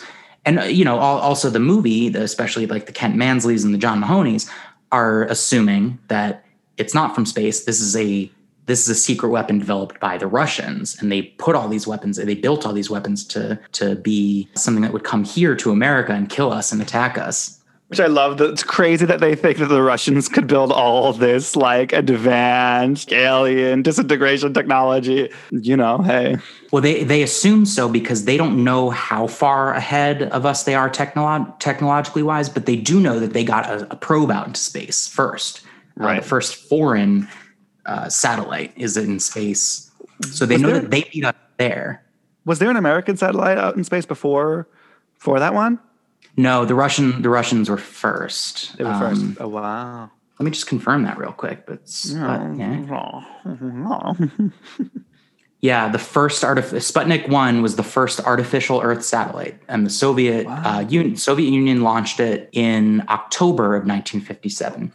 So that also gives us wow. like a little bit, that also explains why it was snowing during the sequence, because it's it's sometime after October fifty-seven. We know that the year is fifty-seven. Um, so this is sometime after that. October. Right. But we know from from this detail that it's either, you know, late October, November, December, a time that it would snow in Maine. Right, right, right, right. Yeah. How interesting. I love that. Yeah. Uh, but yeah, I, th- I, I think that's what leads them to believe that this could have been created by the Russians, because who knows if they got a if they got a satellite into space before us, who knows what kind of weapons or giant robots they could be building over there, right? And sending to destroy us. General Rogard calls up the Nautilus, which is a real submarine, and Mansley wants to use the bomb. The bomb that he's referring um. to is a S L B M, uh, and I know that because when they go into the submarine, when they're getting their communication from the general, there is th- there's somebody that is like flicking all these switches on a on a panel, and the very last one says uh, S L B M, which stands for Submarine Launched Ballistic Missile, um, which is a very, very real thing. Is so it like actually, a nuclear weapon? It is. This is. Oh my God. Yeah, I think I think this is where I can sort of talk about submarines a little bit. Blast! Let's go. So a submarine launched ballistic missile. Not every not every submarine has these. Our current naval fleet. I should I should amend that. The naval fleet when I was serving, which was in the mid two thousands, I was in the service from two thousand four to two thousand nine. Back then, we had three types of submarines. Fast attack, which is the type of ship I was on. Fast attack submarine pretty much does patrols, does surveillance. We use our periscope to take pictures of things that we're keeping an eye on, and we patrol certain waters to detect certain things that we're looking out for. But it, it is not really designed for like mass destruction the way that submarines that carry S L B Ms are. a fast-attack submarine is more for like patrolling and, and spy missions. And then if they are attached to a fleet, they sort of are the like the the ninjas under the water, keeping the fleet safe by, you know, if anything does attack the fleet, they have this undetected war machine underneath that can retaliate and take mm-hmm. them out. So that's what a fast-attack sub does. Then there are what's co- what we call boomers. So a boomer is a much larger submarine.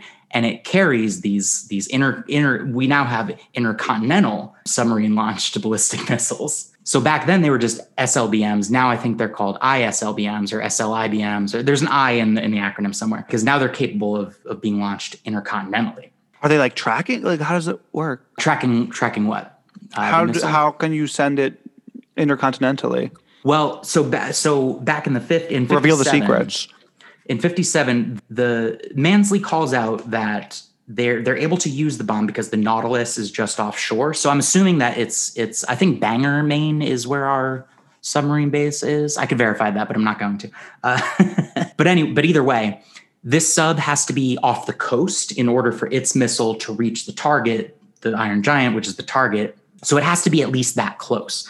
Our missile technology at this point is such that that submarine could be off the coast of Maine and it could fire a missile all the way to Taiwan, you know, or Europe. It could it could fire one all the way to Scotland if it wanted to from the West Coast. There is, I'm pretty sure, uh, oh there God. is no there is no spot on the Earth that we could not fire a missile from and then hit whatever other spot we want to. Wow. Um, I will say this, what what we built those submarines for and what we use them for currently is what we call strategic deterrence. We let other countries know we have these things out there somewhere in the ocean. You'll never find them and you'll never know if we're going to use them or when we're going to use them. So please don't mess with our country or else we might turn this this weapon of mass destruction against you. But, uh, you know, otherwise mm. it's just a a idle threat. It's just a thing that is there. It's kind of like the Iron Giant. It's mm. just, it's capable of massive destruction, but we're just put, sort of putting it out there in front of you and, you know, you re, you respond as you will. Wow. Yeah. In many ways, we're still in the Cold War. Uh, so this thing, what would happen if this, this specific missile, to your knowledge, exploded? Like what, what, what damage would it do? Oh, all of Rockwell, Maine would be uh, would be gone, and and and and it seemed like such a small town that like probably whatever whatever town also shares like a zip code with it would probably also be wiped off of the map of Maine. It would it would definitely be a atomic weapon, so the fallout would also be devastating to the entire Northeast region. The it would, wow. yeah, it would just be bad for because you know the nature of storms, nor'easters, they start up in Maine and they start heading down south. So the just the blowback from the nuclear fallout would be devastating to the entire East Coast. Wow. But this army, uh, this general is willing to, well, at least Kent Mansley is willing to take that risk. He's willing to do that. So stupid. Very stupid. He actually doesn't even seem to think about the fact that the missile will kill him, him as well until the Gen- General Rogard points that out, and then he panics and he tries to escape. But you know what's what's funny about that is most of the townspeople, when when the missile is launched and it's up in the sky, and everybody realizes like we have minutes until this thing comes down, crashing on us and blowing us all up. Most of the townspeople aren't really like panicking or running around or you know trying to escape. They seem to very quickly accept the inevitability of this. Why do you think that is? I think, I mean, especially then, if, you know, I mentioned earlier that the Twilight Zone was always talking about like nuclear war, nuclear fallout and the Cold War and distrust. That was not something that the Twilight Zone like originated. Like that thought was in the minds of everyone at all times. And in some ways I think still is. But, you know, I think there that reality has been, had been normalized. It mm-hmm. hadn't been too long after World War Two in the grand scheme of things, what, like ten, eleven years since the the first atomic weapons were used. And even throughout this movie, you see them watching videos in school, like preparing them for, for like what you do, get under a desk or whatever. Exactly. And the animation, the animation shows like the kid gets under a desk and it destroys everything around them, but the desk and the child. Mm-hmm, that's how it works. But you know, this is a, a society of people who this has been normalized and, and has been like a fear, but also like a, a possible impending reality that they've been terrified of and preparing for. But even times when they said, like, Let, there's a fallout shelter, like, let's go to the fallout shelter, saying, like, it would be no use. Yep. Yeah. Why is that? Why, why is, why is what? Why would the fallout shelter be, be no use to them? Oh, because, well, for one thing, they, it, let's say it's well-stocked and it's airtight so that the, the nuclear radiation doesn't leak inside and kill them that way. I guess it would, I guess it might save them, but they'd have to be able to, to generate their own breathable air, potable water. They'd have to either be growing food or have enough like rations and dehydrated food down there to survive for, for literally like an entire generation before the half-life of the nuclear winter, the nuclear fallout is safe enough for them to exit the fallout shelter. So it might, it might save them from the blast itself, especially if it's underground, but mm. it's the after effects of the bomb that will kill everything in the, in the whole surrounding area. Wow. I mean, we, we were both alive during the Fukushima reactor meltdown in Japan. So two thousand eleven. What? Um, I truly don't remember this. What? Oh, okay. Uh, yeah, there was a there was an earthquake was a and a person. tsunami, and yeah, it was the most the biggest disaster in like nuclear power plant disasters since Chernobyl in nineteen eighty-six. Yeah, basically there was like a an earthquake and a tsunami. It shut down the.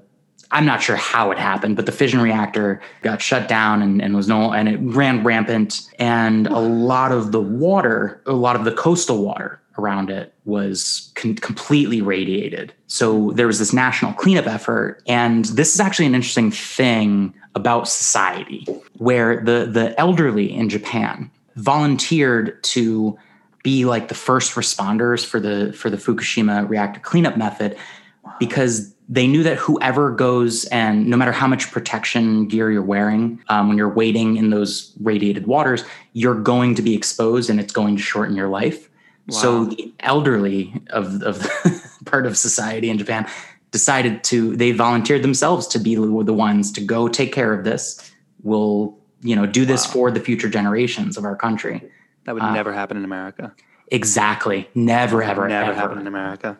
Yep. Uh. Um, yeah. It's a matter of morals when you look at it, like who has the better morals and who has the better like honor, who's more yeah, we, honorable as a we society. Can't even convince people to wear masks during a pandemic. Uh, by the way, if you're listening and you're not wearing a mask, please put a mask on. Please put a mask on. Do it for me. Yeah. Unless, unless you're at home by yourself listening to this, then you don't yeah, have to wear a mask. If you're at um, home, you don't wear a mask. But if you're going somewhere, wear a mask, please. A mask, um, please. So, so yes, yeah, so that, that that damage would would be great. You're saying, yeah, it's it's because you can survive the blast if you're in, if you're in a protected underground bunker. You could definitely survive the blast itself. You, another complication though is like whatever buildings were destroyed around you are going to be however many feet of rubble that you'd have to dig mm-hmm. through when you got out of the shelter. So that's another complication. Jesus so Christ. Yeah. It's, yeah, we, you know, we put a lot of the, a lot of small towns ha- still have those fallout shelters, and they are just as useless as they were when they were built, because they were just meant to be a, there's probably a word for this, but like a, a, a placating tactic. No. Just there to placate people, make you feel better, help you sleep at night. You have yeah. it in case you need it, but we'll never need it because we're just going to build bigger guns and wipe them off the map before they wipe off, wipe us off the map. Crazy. So that's what the government in this movie tries to do, or Kent Mansley, agent of the government, tries to do in his in his many, many series series of many foolish decisions. Hogarth sees the Iron Giant responding to all of this aggression against him and, you know, all, all these these attacks. Uh, the Iron Giant is about to go ham on the army and bust out all of his weapons and take them all out. And Hogarth gets in front of him and tells him, he reminds him, it's bad to kill. Guns kill, and you don't have to be a gun. You are what you choose to be. You choose. Choose. And the Iron Giant does choose. And what choice does he make, Gamal?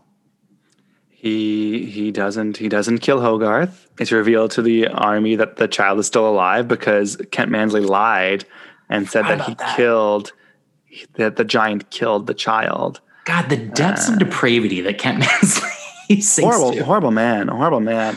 Uh, I wonder, I wonder at what point, uh, you know, and of course I might have to s- suspend my disbelief. Why, why he cares so much mm-hmm. to, to, to ruin this. Why Kent Mansley himself has such a vested interest in eradicating this creature and using the the extent of the military's nuclear weapons on this creature. That's an interesting question. What do you think it is? I don't know. I mean, maybe it has to do with this idea of like heroism. He wants to be the hero or something, but I think it's like a, it comes from selfishness, not an actual desire to be, to help, but a desire to be seen as the hero rather than actually be the hero. Yeah. This movie goes into the Superman imagery as well.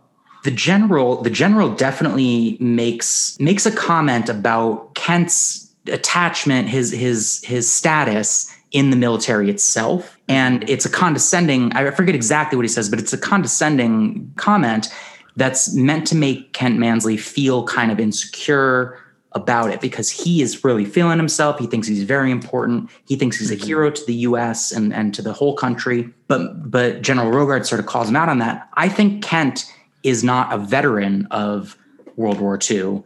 And mm. I, I think he kind of feels this uh, inferiority complex. And so, yeah, I think you're right that he's like that. trying, he's trying to, to prove himself in some way. He's trying to get this big feather in his cap to prove to the world mm. that he is a hero.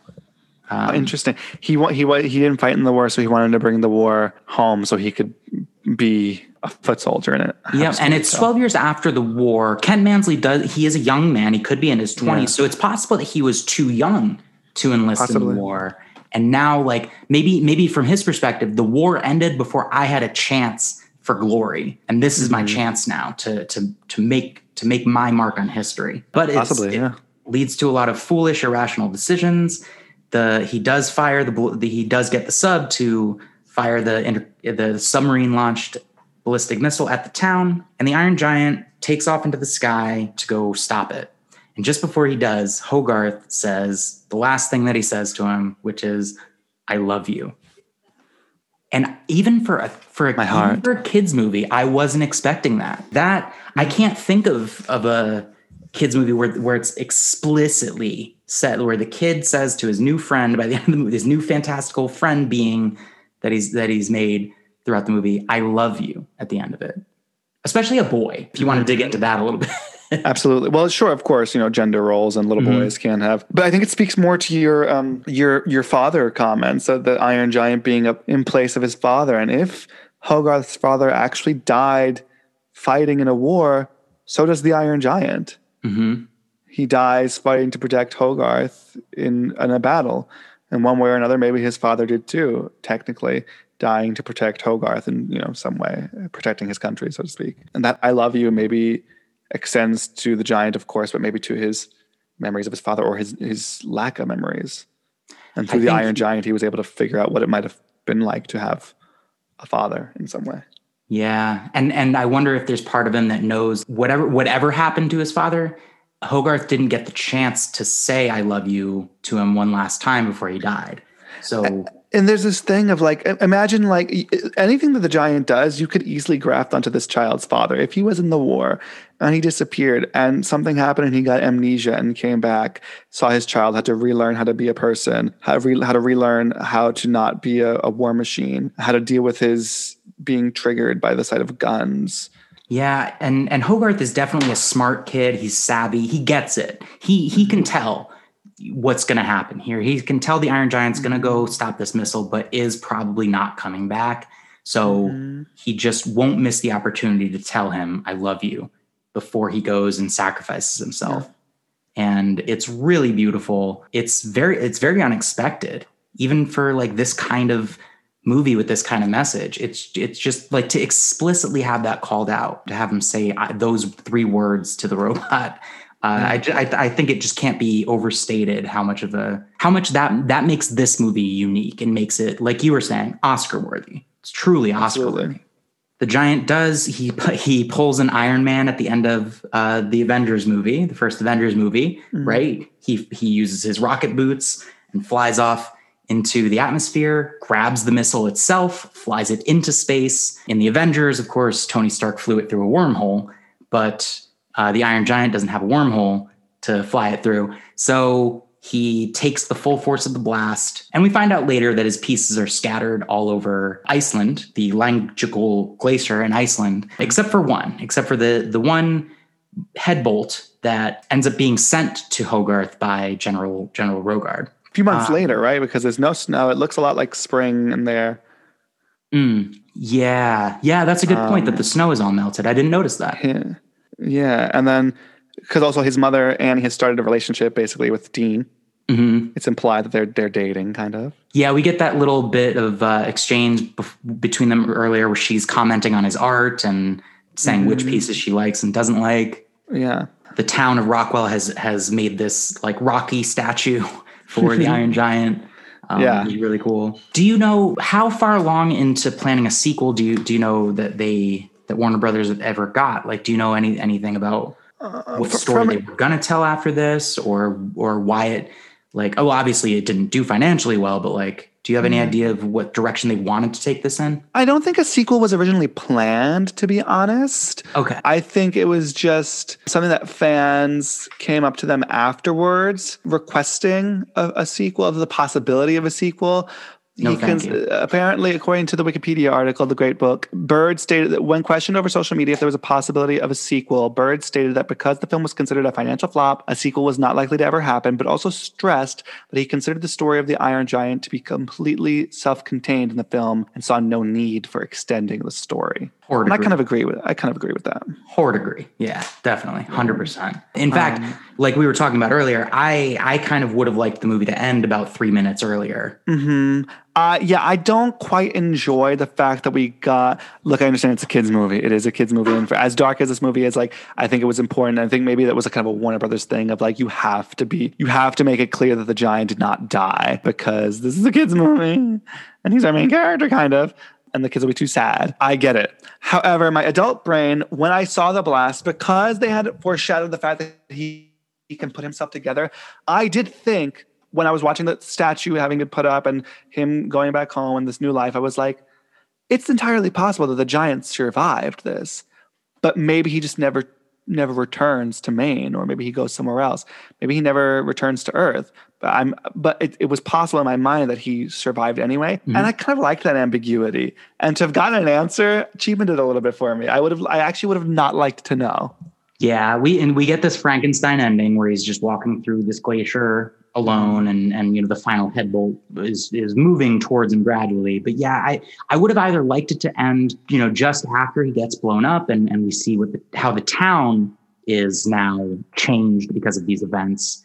I would have liked that, or even if it ended just at the point where the bolt activates, rolls itself out the window, and we just see it rolling off into the distance. And even that would be like a little bit ambiguous. But yeah, I guess I, I think you're right that it was probably like a thing where, okay, we have to make it a little more obvious to kids, like, and, and explicit. This hero, this this lovable character did end up surviving. But it's, I mean, it's a be- it's a beautiful movie. I think it has a lot of beautiful messages in it. I absolutely have only seen it twice. I've only seen it when that first time when I didn't watch this ending. And and and now again a couple of days ago. Have you seen this movie a lot? Have you seen it like several times? Or you is this um, movie I you watched like over and over and over? I might have watched it a couple of times when I was a kid. Mm-hmm. I don't remember. I, I definitely watched it when I was a child at least once, and I watched it again this weekend. So I watched it at least twice, maybe three times, maybe four. Okay, uh, but not over and over again. I don't think when I was a kid it was a movie that I returned to and thought like, I gotta watch this movie again. I, I I did come into contact with it at least once, enough that so many of the, a lot of the images still like stuck with me. Like when I was watching the movie again, even when I, when I watched the trailer for it, when I first told you I wanted to do the, to do the Iron Giant, mm-hmm. I was like, oh yeah, I remember that that image, and I remember that moment, and that that idea, and that voice, and that there were there were things that, that still stuck in my mind.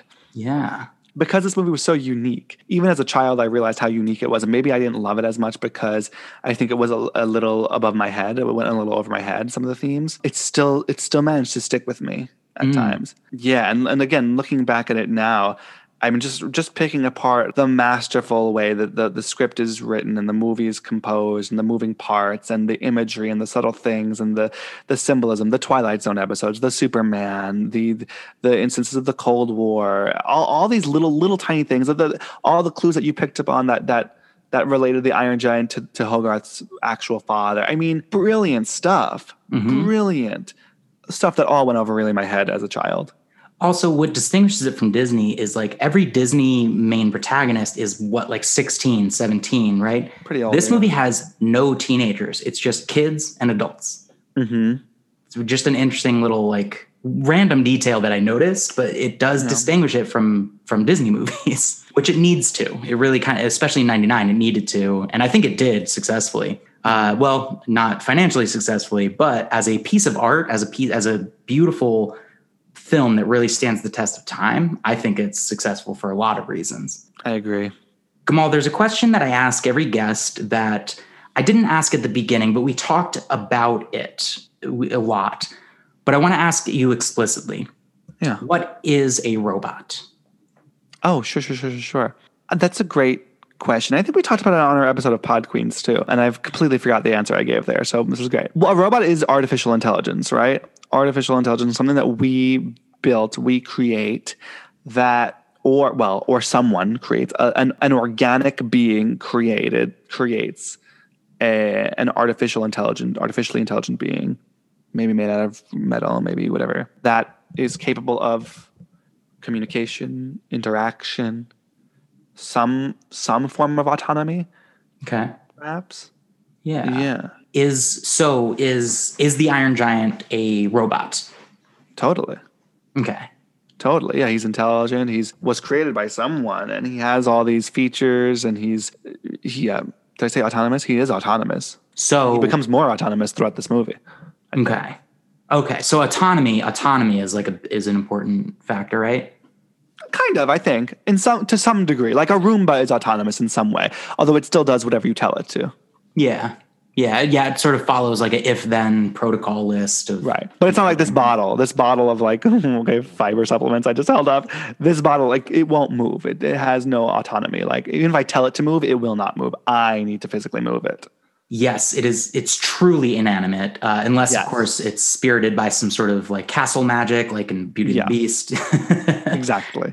Yeah. For in, in in like the sci-fi context, especially the cinematic context, I think a robot needs to be animated in some way. It needs to have uh, quote unquote life of some sort, mm-hmm. visible life. Would you say that this movie is a plus mm-hmm. one, neutral, or minus one for robots? As in how, in the grand scheme of things, I think I think it think? I, I think it progresses uh, robot kind in the grand mm, scheme of okay. things. Yeah, because I mean there is this idea that like this this fear that a lot of people have, especially in sci-fi, you know, that idea that robots will kill all, robots will take over the world, and robot. I mean it's it's something that's so often returned to. Watch any episode of Black Mirror, and you'll see how uncreative they can be. Whoops.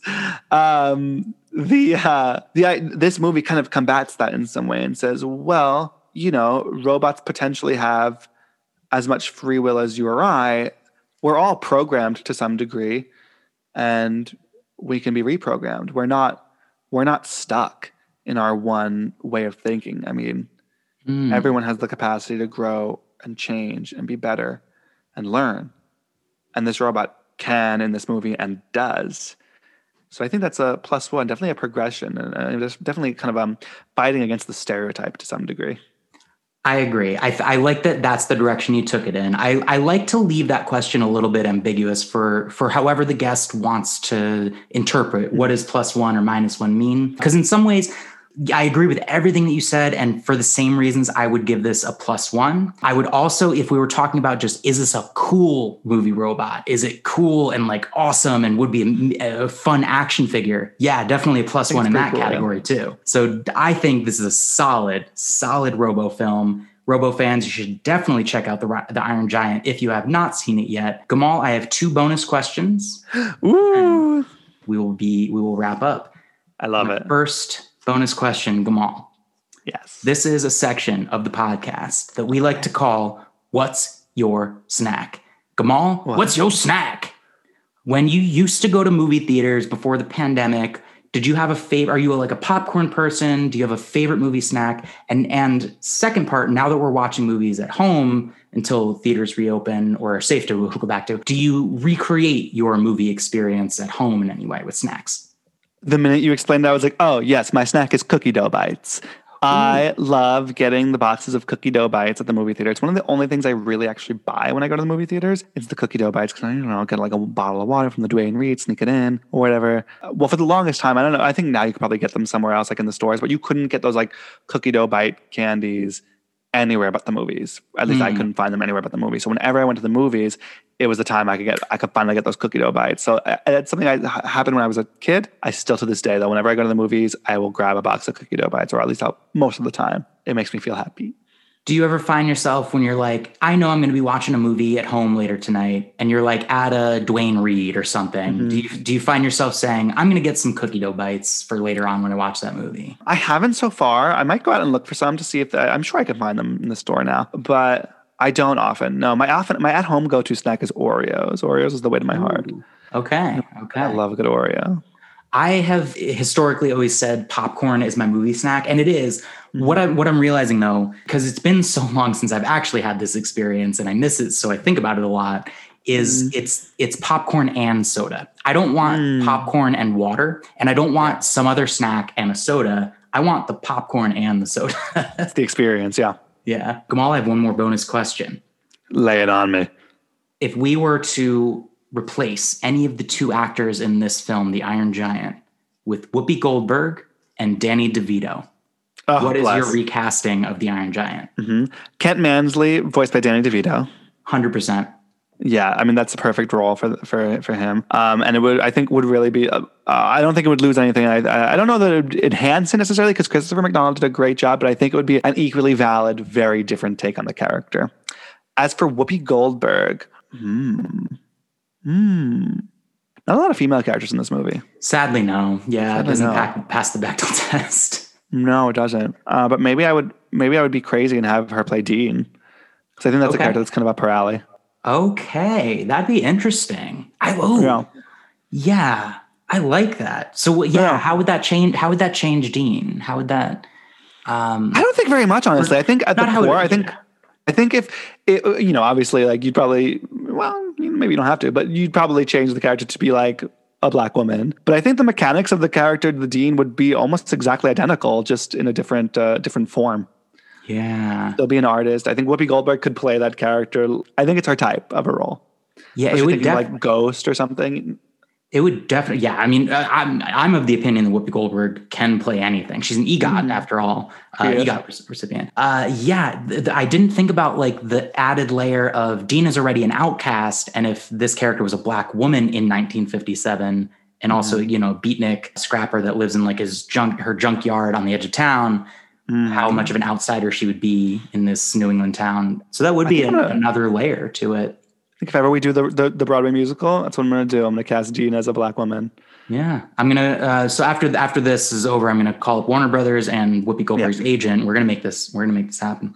Thank you so much. I'm happy. Uh, and also Danny DeVito's agent, of course. Yes. Uh, those are excellent recasting choices. I, I, I don't have any notes actually. I wouldn't, I can't think of any, any other version of this movie, because I don't want to lose Vin Diesel either. I think he's just perfect for I G.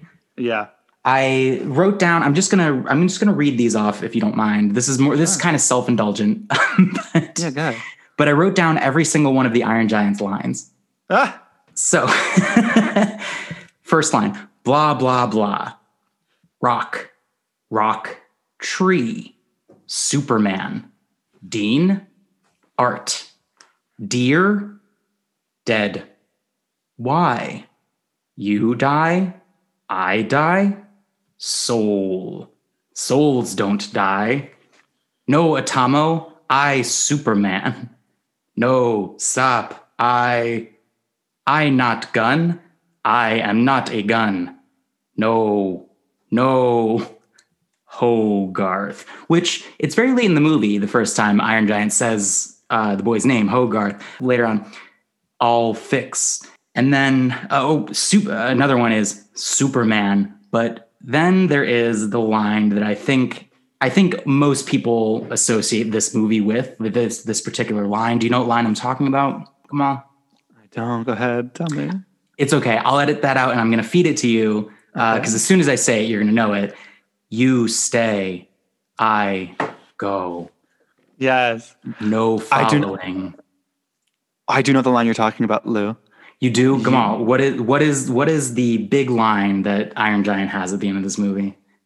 You stay, I go, no following. Uh, it's a heartbreaker. It's a heartbreaker, right? Yeah. Wow. And that's what you hire Vin Diesel for, is like just boop, boop, boop, boop. You know, he had like at max two sessions, one to lay down all the lines and one for pickups if they were needed.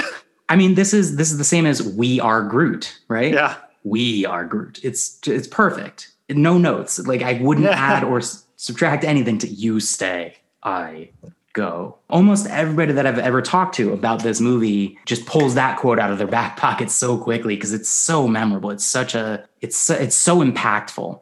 And then again, something that was foreshadowed earlier because Hogarth said that to him. Yeah, yeah, he did. I forgot. He, when when did he say that to him? When when he was going to to his house, right before the train crash, he told the giant, "You got to stay. No, you stay. I go. I'll come back tomorrow." Mm. Yep.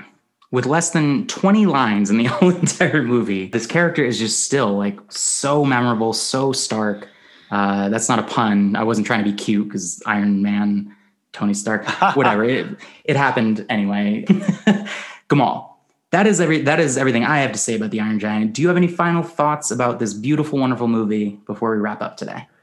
A fantastic film. If you haven't seen it, please watch it. And robbed, robbed film. Should have been nominated for an Oscar. one hundred percent. Gamal, thank you so much for your time today. Thank you for being a guest on Robots versus. Dinosaurs. Uh, listeners, coming up, I'm going to have more of the hosts from Pod Queens on our show. We're going to have Sajda as well as Jelani, Carring- Jelani Carrington on some future episodes coming down the pipeline. So make sure you subscribe to Pod Queens so you can listen to their show and stay tuned for more episodes of Robots versus. Giants featuring the wonderful hosts of Pod Queens. Gamal, thank you so much. You're wonderful. I never know how to end this. I never know what the last thing is, is to say. So I'm going to let you say the last thing. Thank you, Lou. I'm going to sign off this podcast the way we sign off every episode of Pod Queens. Uh, thanks for listening to Robots versus. Dinosaurs. And until next time, P S dot, dot, dot. We out this bitch. Love it. You stay, I go. Thank you, Lou. This was great.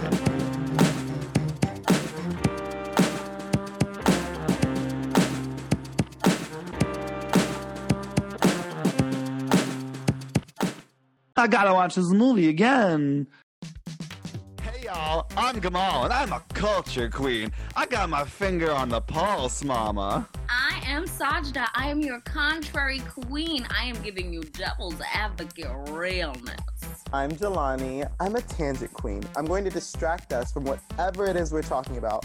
And you need to listen to Pod Queens, a podcast where three queens wade into the steamy waters of culture. New episodes drop every Tuesday, wherever you get your podcasts.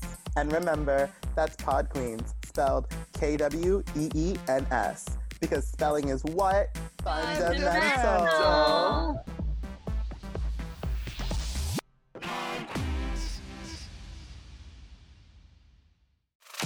Thanks for listening to the Apocalypse Podcast Network. For more great podcasts, go to apocalypse podcast network dot com. And remember, every time you support one of our sponsors, you're supporting the podcast you just heard.